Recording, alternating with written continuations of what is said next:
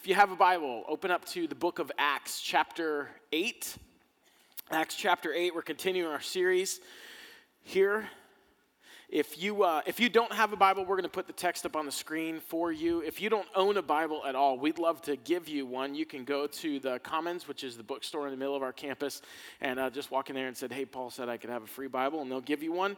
Uh, if you'd rather look at it online or, or, on your phone or on your iPad or whatever, YouVersion is an incredible app that you can use um, uh, to have that and take that with you wherever you go. So, Acts chapter eight.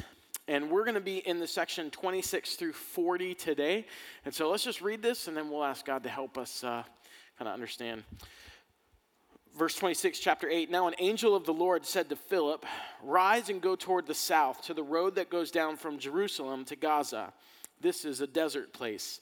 And he rose and went, and there was an Ethiopian, a eunuch, a court official of Candace, queen of the Ethiopians, who was in charge of all her treasures he had come to Jerusalem to worship, and when and was returning, seated in his chariot, and he was reading the prophet Isaiah.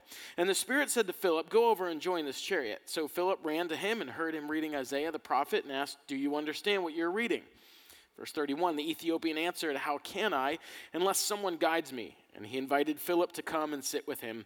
And now the passage of scripture he was reading was this Like a sheep, he was led to the slaughter and like a lamb before its shearer is silent, so he opens not his mouth. In his humiliation, justice was denied him. For who can describe his generation?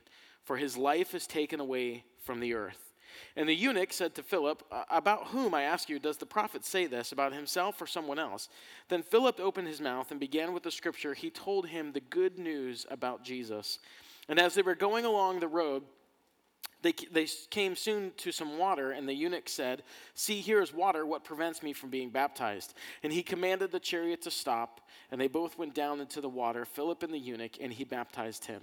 And when they came up out of the water, the Spirit of the Lord carried Philip away, and the eunuch saw him no more, and went on his way rejoicing.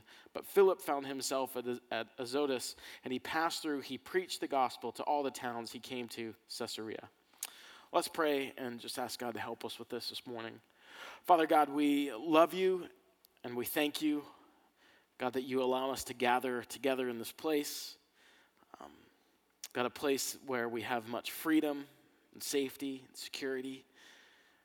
God, we think of our brothers and sisters who, even this morning, God, lost their lives in Egypt. God, we pray for your mercy on their families. God, we pray. Um, God, for your mercy on us as well, because so often we can approach this time where we gather together um, so casually, so cavalier. God, sometimes we even complain about having to come here. God, you've afforded us so much. And so, God, would we not take it for granted this morning? God, would our hearts um, be full of gratitude, thanksgiving, for you and what you have done. Not just what you provide, God, but for who you are. Holy Spirit, I just pray that as we work through the scripture, that you would bring illumination and revelation. I pray for a covering and anointing and a filling. God, I pray that we would not just be hearers of the word this morning, but God, that we would be changed and we would do what you've commanded us to do. Jesus, this is always and only about you for your name your honor, and your glory. We pray these things and ask for these things in the name of Jesus Christ our Lord. Amen. I, uh, I love stories of kind of ordinary people who do extraordinary things. The seemingly insignificant people in these seemingly insignificant moments, but they go on to have this ripple effect throughout all of human history. And we love these stories. We read books about these stories. We make movies about these stories. And I think one of the reasons that we love this is because what it does to us is it gives us a hope that maybe our kind of ordinary lives could have some kind of extraordinary meaning or significance. And Tim talked about this a little bit last week at the close of his sermon. He was saying, You never know what God might do through the opportunities and through the relationships and through the places that He allows us to walk in our lives. And what God is calling us to live or to live these lives of availability and of mobility. If we were to quote Isaiah to, say, Lord, here I am, send me. Um, I, I, think I've told the story in here about a woman named Rose Neff. So, Rose was a volunteer at Troy Baptist Church. And one of the things that Ro- Rose would do as she volunteered for this church is she would go through these different neighborhoods. And she would go from door to door through the neighborhoods. And she would knock on those doors. And she would invite children and families to come to Sunday school or something like a vacation Bible school. And uh, she would go and knock on all these doors. And then the next day, all the kids and all the families who said, Yeah, that sounds like something I'll do, they would, they would uh, come and get on the school bus that Rose would be in, and she would drive through the very same neighborhoods that she went for, for the day before, and they would get on the school bus with Rose, and they'd go to Sunday school or vacation Bible school, and, and there they would hear stories about Jesus, and they would learn songs about him. They would get these coloring pages that had Bible verses on them. And um, one of those homes that Rose knocked on was my home. And through that invitation to ride on that school bus for vacation Bible school, my entire family came to know Jesus. And, in fact, one Sunday, uh, my parents, who were not yet Christians, they jumped on the bus with all the kids and rode with all the kids to church just to check out kind of what this was all about.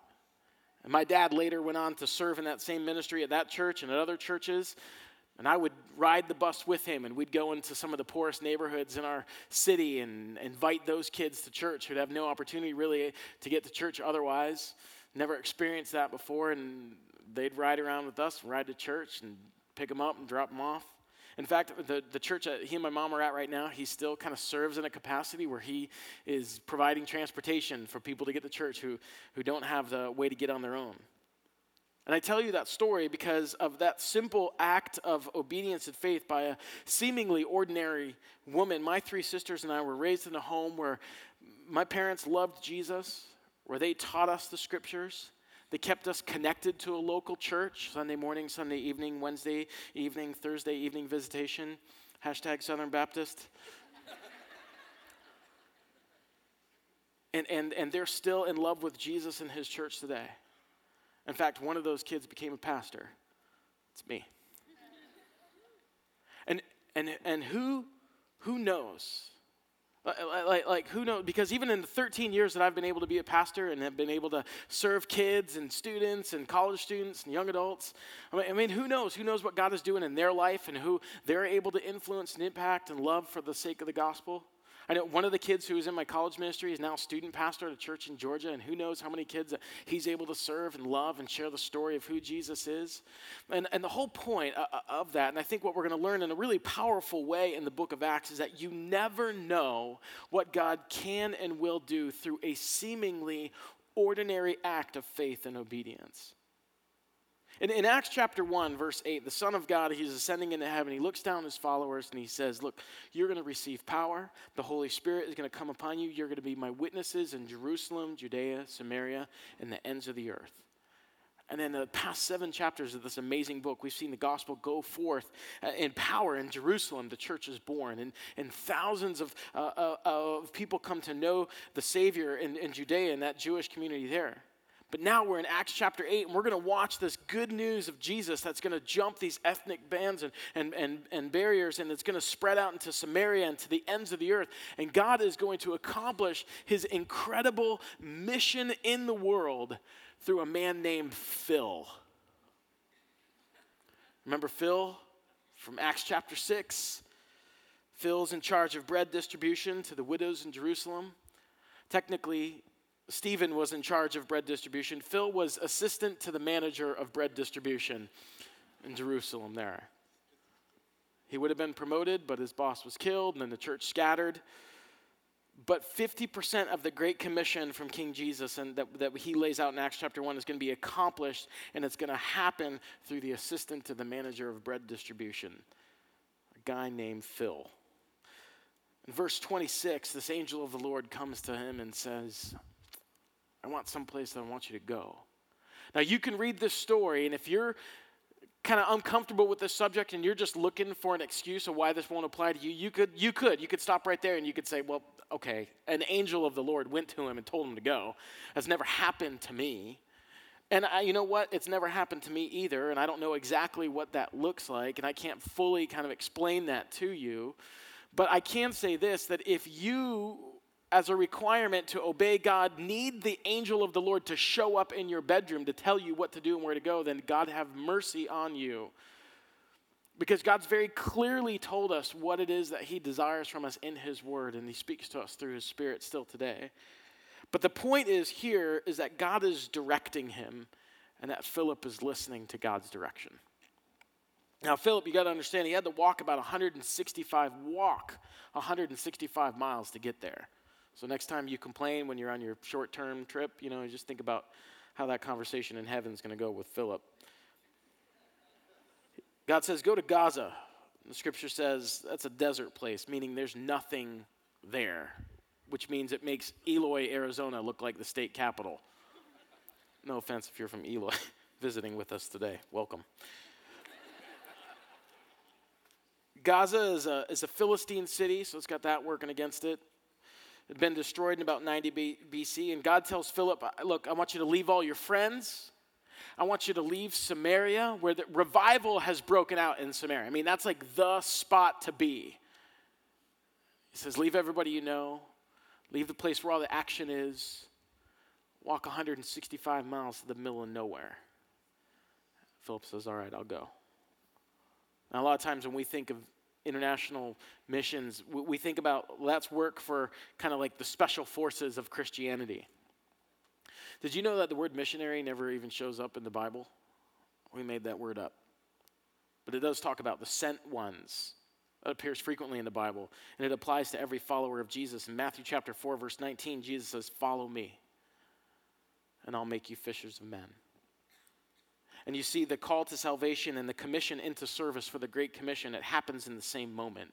In other words, your involvement in missions is not something that you do later, like it's something that you graduate into or like it's a level that you achieve. God put it in the original call to follow Him. And right now, the guy who drives the bread truck is about to change the world for the sake of the gospel of Jesus Christ. And that's meant to encourage you that God will use everyday, normal people for eternal impact for the sake of His name. God wants to accomplish the extraordinary through ordinary people like you and like me to spread His fame around the world. And for some of you in the world, and for some of you in the room right now, this is what you wanted to hear today. And, and you got enough as it is. You're like, yes, okay, I got something to do. I'll see. I'm out. I'm, uh, Monday morning, I'm going to hit the ground. Some of you this is really stressful. And, and, and I get it. I, I understand how it's easy to get excited in rooms like this, right? And, in rooms like this, where one of the professionals is talking about taking Jesus to the world, right? We put up slides, we put up videos. We got places like Bush, Alaska. Like, take Jesus to the, to the rural villages of Bush, Alaska. Awesome. Put up videos of Ethiopia. Take Jesus to Ethiopia. That's great. Make an, make an impact in the, in the life of an orphan or in the life of a, of, of a prisoner.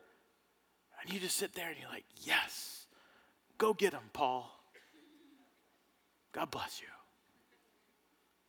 When you hear a story about someone else going, someone else investing in the world, you cheer them on. But when the time comes where we stand up here, one of us, and we say, you need to be a witness in your neighborhood, you need to be a witness in your office. You need to be a witness in your classroom. We smell brake dust all over the room. Gears start locking up.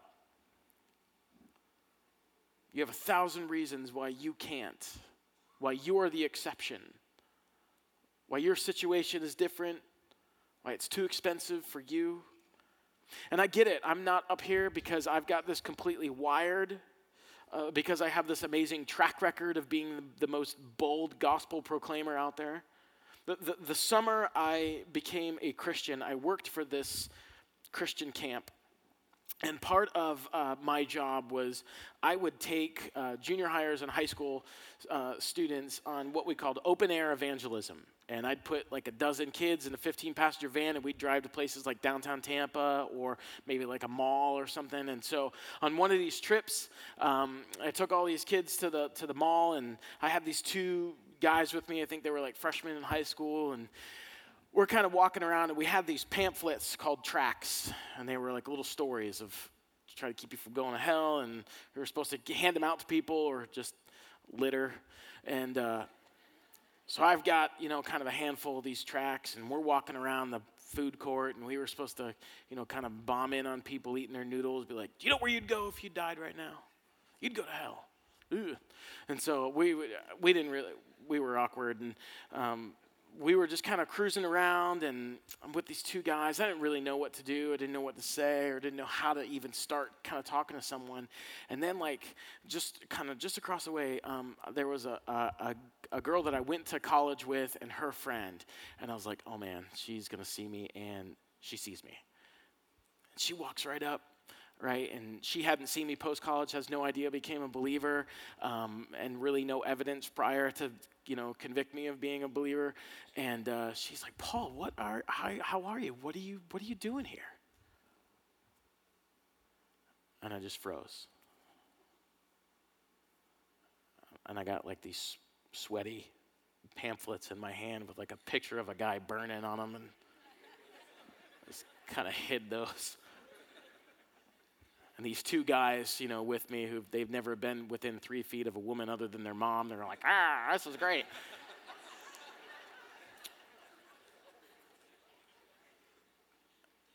and I don't, I, I honestly can't even tell you what I said. I think I just said something like, "It's like I'm just here. I Don't know. And eventually, she probably thought I was having like a silent seizure or something. She just walked away. I, I, honestly have no idea how the conversation ended, but I remember the end of it, and I just was absolutely crushed, broken. And I mean, the rest of that afternoon, I just kind of wandered the mall, and I just was sick to my stomach. And then later on that night, you know, we go back and there's this big rally where everyone gets together and they talk about all their kind of victory stories. You know, one guy's like, I led four people to the Lord, you know, and someone's like, revival broke out in the gap. I was right there. It was amazing, you know, and I'm thinking, oh. And I just remember kind of sharing testimony of how I completely froze. I just completely blew it. I'm, I'm a little bit better than that now. So I get it. I, I, I get the fear, but none of that fear changes these facts. And, and, and first of all, all of us deep inside want to live a life that really makes a difference. And the message of Jesus is the most important message on the planet. And God works through everyday people like you and like me to accomplish His purpose and His plan in the world. And so I understand the fear. I know the fear is real, but there is a truth that is more important than our fear. And so, church, we got to figure out if we have the greatest message, if we carry the world's greatest message that satisfies the world's greatest need, how are we going to carry that good news? Philip shows us how. In, in verse 27, he goes, he runs into this Ethiopian now, today, Ethiopia is a relatively small country, but in that day, Ethiopia was basically everything in Africa that was south of the Nile River. Some ancient texts would say that this was the end of the earth. So, where did Jesus say that the gospel was going to go to? Ends of the earth. So, Philip gets up and he goes, no pushback. I mean, I get when I look at Philip, I, there's a sense of kind of readiness that he has. Which begs the question of me and begs the question of you do we? Do we have that sense of readiness? When, when you enter a, a, room Monday morning, wherever it is that your Monday morning takes you, will you go to that place with the thought in your mind that I am an ambassador for King Jesus when I go to this place and when I go to these people? Do you ever pray for opportunities to start conversations about Jesus? Is that a regular thought that you have? Is that a regular prayer that you have? God, today, whoever I interact with, wherever I, uh, whoever I bump into, God, would you just create an opportunity for me to start a conversation about you with them? Uh, two weeks ago, I had an opportunity to go uh, and, and preach in this prison in California City, which I, I, wish I had a whole sermon in and of itself just to talk about my experience there because it was absolutely incredible. Um, but before I got up to preach, I was sitting next to this guy, and this guy was just massive. He was like 6'5, 265. If you ever seen The Green Mile, he looked like that cat from The Green Mile. And I'm sitting next to him, and he's got big old hands. He's got his Bible out, and it's open to Ephesians chapter 4, and he's kind of looking at this passage. He points to it, and he says, um, he points to the word evangelist. And, and he said, uh, That's me. God, that's what God has called me to be an evangelist. I was like, well, I reckon people will listen to you, man. And, uh, and, I, and I just asked him, I was like, I think that's great. I said, what, does that look like for you here, like in your context? Like, what, what's, what's that look like? And he said, well, every day when I wake up and until my head hits the pillow, I just pray, God, who do you want me to talk to? And what do you want me to say? God, who do you want me to talk to? What do you want me to say? God, give me someone to talk to. Give me something to say. Give me someone to talk to. Give me something to say. And I mean, I just, my heart was just like, I felt like I had just been, ugh. And then I had to get up to preach, and I was like, what am I even doing here? But do you ever have just that prayer? Do you ever have even just that thought? Like, God, you have somebody for me to talk to today, and you've got something for me to say. This Philip here, he runs into this Ethiopian who just happens to be the CFO of Ethiopia. One of the most important African roles by Philip. Philip doesn't know this. It's not like God gives him the plan. God doesn't lay it all out for him, which, by the way, is how God works. Philip just knows I'm on this road. There's that chariot. I got to go talk to that guy. The scripture says he's a eunuch. He was castrated because he works with the queen. They didn't want any nonsense going on. It says he, he was going to Jerusalem to worship, which meant that for whatever reason, he's interested in learning about God. In verse 29, he's got to go talk to the chariot, scripture says. Now, when I've heard this story or seen it on the flannel graph, I, have always thought kind of like the Ben Hur kind of chariot thing. But really, what this would have been more like is it would have been kind of like a carriage or like a big couch. And there would have been uh, about eight guys who would have been carrying this couch that the eunuch was riding on. Now, that's important, and, and I'm going to tell you why it's important in just a second. Like, this journey from Ethiopia to Jerusalem is about 1,200 miles. So these dudes carried him for about 1,200 miles. And then in verse 30, we, we see Philip roll up to the chariot, and Philip ran to him and heard him reading Isaiah the prophet and said, Do you understand what you're reading? And the eunuch answered, He said, How can I unless someone guides me? And then this is the kicker, especially if you're carrying the carriage. And then he invited Philip to come up and sit with him. Those guys are thinking, Man, now hitchhikers? This is a little too much. Here's, here's why that scene right there is really important.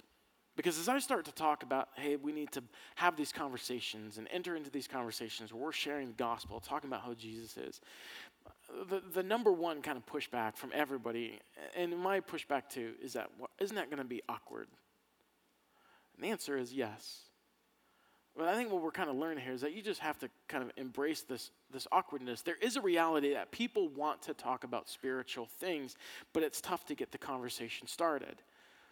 So, what you need to have as kind of regular rhythm of your prayer is to pray, God, give me the opportunities, but then give me the confidence to speak. And it's been said from this pulpit lots of times that if you know that you have a relationship with Jesus, you know enough to talk to somebody about Jesus. But just pray, God, create the opportunity, create the conversation, and give me confidence to walk in that. I also know that there's people in the room, and you'd say, Look, I'm not even a Jesus person. So why would I care about trying to make Jesus famous in my world? Why would I even care about having this conversation with anybody? Well, first, let me just say to you continue to sit with us. Continue to sit with us and hear uh, uh with us uh, and experience with us what it is that makes our hearts burn the way that they do, and, and what it is to, to say, all of my life really is all for Jesus. The second thing that I would say to you is that it could be that the same thing that was happening to the Ethiopian eunuch could be happening to you. God was disrupting and preparing his hearts with thoughts about life and God and, and purpose. Th- this was not a random encounter in God's economy. And your presence here, whoever invited you here, that wasn't random either. It could be that God is trying to get your attention. Now, this story about Philip and the Ethiopian, it's not about the practice or the technique of how to share the gospel. It's about the perspective that we are supposed to have regarding God's call in our life. We see earlier in, in, in, Acts here that, that Saul is ravaging the church. Saul's going from house to house. He's throwing Christians in prison. He's persecuting them, and Christians scatter. Now, that part makes sense to us. But the next part doesn't, because the text says they continued to proclaim Christ. And Philip is one of them. So he has this perspective that says, I'm an ambassador of the king. He believes that he exists to announce the king's message. Philip believes he was put on this planet to be a herald who would announce the arrival of the king with the authority of the king. And the truth is, that's how the whole early church saw themselves. They saw themselves in every context as an announcer, an ambassador of the king. So think about that. Wherever God has put you, whatever circumstances He has put you in, whatever relationships He's put you in, whatever geographical place He has put you in, he gave you the identity of announcer and ambassador of the king if you're a follower of Jesus. And, and that identity for the church, it gave them a clarity and a confidence, particularly because they knew that their king who had sent them, who they were speaking of, their king ran the universe. And so when you get confused about why on earth you live where you do, or why on earth you work where you do, or are around the people that you're around or why you play where you play. Your identity as an announcer and ambassador of King Jesus clarifies your purpose in the place that God has put you. And when you get clear there, then you start to realize I don't have time to be distracted. I don't have time to be disgruntled because God has given me something very particular to do. And there are people all around me who, hear, who need to hear this gospel message, this good news message of who Jesus is, and they need to know him in a very real and powerful way. And it could just be that God has put you where He has put you, with who He has put you with, so that you would speak those words of life and truth to those people in that place. You see, the early church, they kept on preaching even when they were scattered because they believed that their persecution w- was to be used for the proclamation of King Jesus. Your persecution, your suffering is not wasted, it's to be used for the proclamation of King Jesus. And, church, if you can just get crystal clear about this identity, if you can zero in on this identity, it will create confidence in your calling, it will create clarity in your purpose, and it will co- create compassion for people. Because that's what we see in Philip. And so you have to ask yourself Am I willing to be used of God? Maybe, maybe you've never even asked yourself that question Am I willing to be used of God? And if you could say, I am, I, I'm willing to be used of God, then the next question is do you embrace the possibility that God wants to use you in your particular context? And if you say yes to that question, then that's got to mean something somewhere. So the, the eunuch in verses 32 to 34 that is reading from Isaiah 53. And that prophet wrote about Jesus about 800 years before his birth, and all of the things that he wrote about Jesus all came true, and Philip knows this. And I think one of the reasons that the eunuch was kind of reading through this passage is, and one of the reasons that he really wanted to know is because he travels all the way to the temple, and there was a sign outside the temple that said, No lame, no blind, and no eunuchs may enter here. He wasn't allowed to worship in the temple. And if you go to Isaiah chapter 56, the scripture talks about the foreigner who's welcomed in. In fact, in verses 4 through 6, just a few chapters down from where the eunuch was reading, Isaiah 56, 4 through 6 says this Let the eunuch no longer say, Behold, I am a dry tree. For thus says the Lord to the eunuchs who embrace my covenant I will give you in my house a name better than sons and daughters, an everlasting name that shall not be cut off. It's important to note when Philip begins to have the conversation with the Ethiopian um, that in verse 30, he leads in with a question do you understand what you're reading? He, he leads in with a question, not with a sermon. I think a lot of times we kind of get that the other way around. I mean, the conversation, it can be awkward, but it doesn't need to be needlessly awkward. Philip doesn't roll up to him and say, Hey, Ethiopia is hot. You know what's hotter? Hell. And you might be going there, right? He doesn't do that to him. Start with this prayer Lord, help me be genuinely interested in this person because I know you are. Lord, help me see this person the way that you see them. Help me feel the same way about this person that you feel about them. Help me listen to them the way that you would listen to them. Help me speak to them the way that you might speak to them. Because you see, Philip's interest in kindness purchases him the right to be a guide. You earn the right to speak the truth in someone's life when they feel that you love them. When you can listen to people, truly listen to them, and when you can show them how the sacrificial Lamb of God intersects with their point of suffering, you will speak true life to them. You will love them, and you will display the beauty of Jesus to them. But here's the thing you have to speak. Uh, we, we talk a lot about relational evangelism, and, I, and I'm, I, I'm on board. It's great. I think it's great. Have the relational, but have the evangelism. At some point, you have to speak the answer that they need. You have to listen so that you know the truth. And you have to care enough to love them in that. And you have to speak the truth. You have to speak the truth that Jesus took your place on the cross to pay in full the debt of your offense and rebellion against a holy God, and that He is Lord over all of your life. Philip speaks that, and it changes the world. The, the, the ancient historian um, Eusebius says that this eunuch went on to plant one of the first churches in Africa. Africa is one of the places, by the way, where the, where the church is growing the fastest today. Now, here's, here's the point as we kind of end. This message is not just for the spiritually elite. So if you're sitting there and you're thinking, well, this is for somebody else, he's talking to somebody else, I'm not. I'm talking to you, I'm talking to me. And Luke goes out of his way in this book to show us how the gospel was spread around the world by laymen way faster than it was by the apostles. Consider that God has put you in a context to listen to, to love, and to speak to people that your pastors will never get to speak to. There are places that you go, there are rooms you're invited in, there are meetings that you're in, there are relationships that you have that your pastor will never have. From the classroom to the boardroom, God has ordained your place in this world so that you might bring the message of hope and life to your world.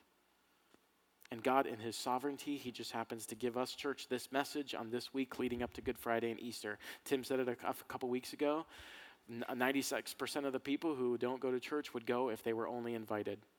Only 2% of people actually invite. What a perfect way for us to test this out. This week, invite somebody, Good Friday, invite someone to Easter.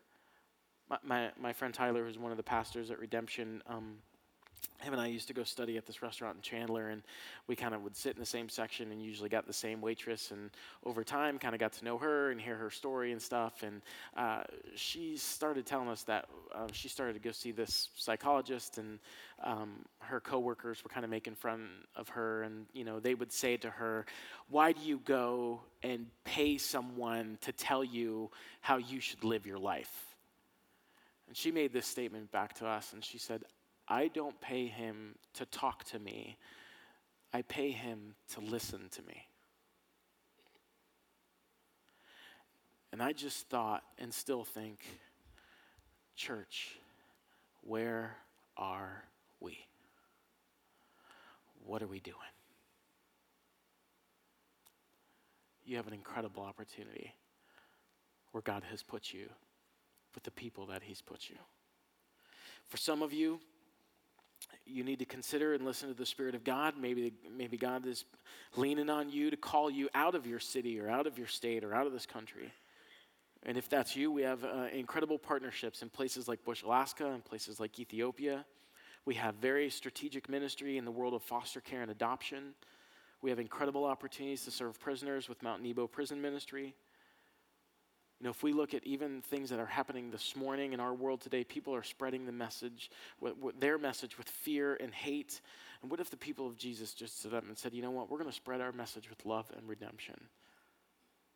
Church, Tim, Tim's been talking to us. He's saying, look, we want to we want to pray that this would be an extraordinary church. Not that we would just read about it and be like, man, that's so great for them, and then close the book but that we really be leaning in, that we be praying, like, God, in our day, like what you've done, would you do again in our day? That we would be an extraordinary church. And that has to start with us. We, we, we got to stop waiting around for extraordinary people or extraordinary opportunities to show up. Because what we're seeing here in Philip's story is that God wants to work now, today, through you, through me, through ordinary people. But that requires us submitting to an extraordinary God who has an extraordinary plan to use ordinary people and ordinary places to be announcers and ambassadors for his name and for his glory. Let's pray. God, thank you again for, uh, God, just a moment like this for us to gather together. God, to open your word, to make a loud noise to who you are. God, you know just um, all morning how uh, this has felt just weird for me and, and in many ways just kind of disingenuous because this is not a place that I have mastered by any means. There is so much room for growth. And so, God, I just pray for your grace and your mercy and God, um, God, just your help in this area that I would grow in this area. God, I pray for us as a church that you would create opportunities for us to be bold, not only in our witness, but also in our love for others. Jesus, help us to see people the way that you see them. Help us to care for people the way you have cared and loved them. God, help us to earn a platform in this city, in this state, in this country, maybe even in this world, God, to speak loudly the story of Jesus. It's in his name we pray. Amen.